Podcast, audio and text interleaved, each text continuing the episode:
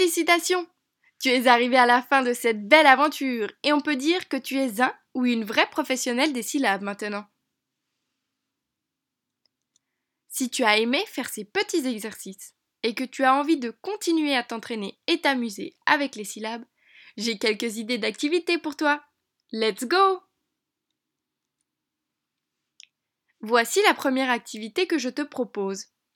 Il s'agit de faire un dessin farfelu, c'est-à-dire que ton dessin sera complètement fou. Pour réaliser cette activité, tu as besoin d'une feuille pour dessiner, de stylo et crayon, et tout ce que tu souhaites utiliser pour dessiner et colorier.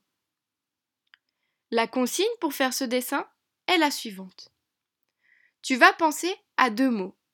Deux mots qui possèdent une même syllabe. Par exemple, j'ai choisi les mots château et chameau. On peut voir que les deux mots commencent par la même syllabe. Chat. Château et chameau. Ensuite, tu vas les mélanger pour ne former qu'un seul dessin. Ça te donnera un dessin très bizarre, mais aussi très drôle. Voici un exemple que j'ai fait pour te montrer à quoi pourrait ressembler le dessin. Je me suis amusée à mélanger un chameau avec un château.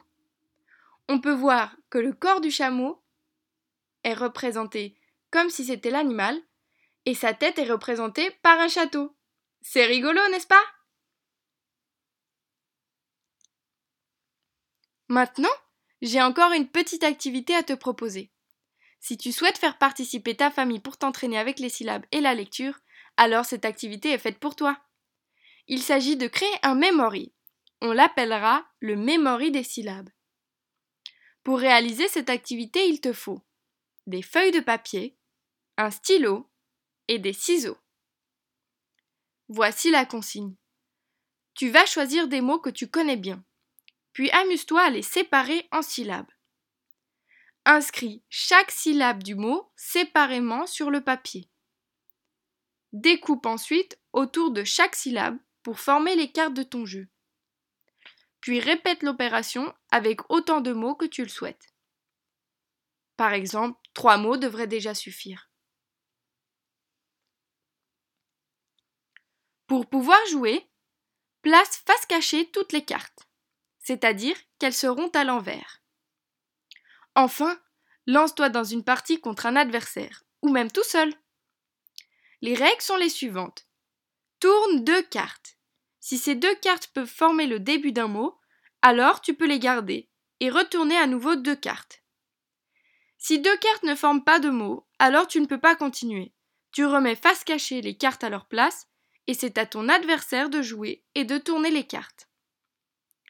Le but du jeu est de former le plus de mots complets. Voilà les deux propositions d'activité. J'espère que tu vas bien t'amuser. À tout bientôt pour de nouvelles aventures. Au revoir!